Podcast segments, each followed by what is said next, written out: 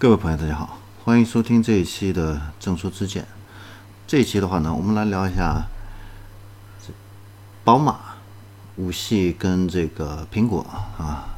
再次的一个合作的一个创新啊。那宝马的话呢，作为第一个提供苹果的 CarPlay 的这个厂商，然后也是第一个啊在它的车辆里边集成平板的这个厂商。那现在的话呢？宝马呢再次创这个行业之先啊，成为第一家把 iPhone 手机用作数字钥匙的这样的一个汽车制造商。那这个功能的话呢，简单的来说就是你的手机啊，iPhone 的手机啊，它的这个钱包里边的话呢，它有一个宝马的呃数字钥匙来对这个宝马汽车进行一个无线的一个解锁。那使用的一个过程是这样的，那把手机或者说是苹果的那个 Watch 这个手表。啊，跟这个支持功能的宝马呢匹配成功之后，把这个电子设备放在车门把手附近，用 Face ID 或者说是 Touch ID 啊，就可以来解锁这个车辆啊，直接跳过身份的一个验证来解锁啊。那首次支持这个功能的话呢，是宝马的五系。那而且呢，车主呢可以把这个解锁的一个权限呢分享给五个朋友。啊，而且呢，可以为这个朋友啊提前设置好这个车辆的一个信息，比如说，啊，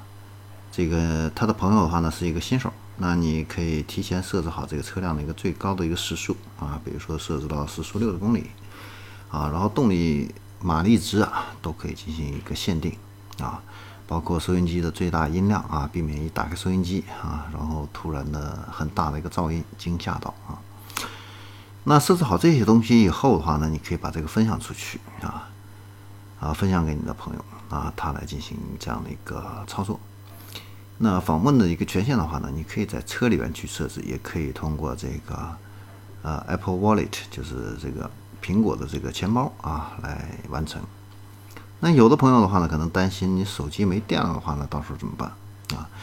那它这个功能呢，也考虑到这一点，就是你手机电量过低或者是关机的话呢，这个车钥匙啊，仍然可以使用五个小时，啊。那现在的话呢，它在这个四十五个国家还有地区呢，都会啊匹配这样的一个功能啊啊，包括它全系的轿车车型，还有这个 SUV 的一个这样的一个车型，以及宝马 Z 四啊。那适用的手机型号的话呢，包括 XR 啊 X s。啊，等等这样的一些呃手机的一个型号，而且的话呢，宝马呢跟苹果合作还有另外一个新的一个功能啊，这个功能的话呢，可以自主的一个规划什么时候给宝马进行一个充电。你比如说，就是这个驾驶员呢，在手机上 iPhone 哈设置好它的一个行程以后的话呢，或者说是开车的时候通过这个 Apple CarPlay 设置好这个目的地，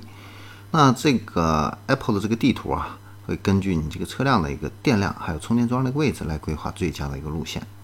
那这个功能的话呢，会在明年发布的纯电动的宝马 S 上啊来使用。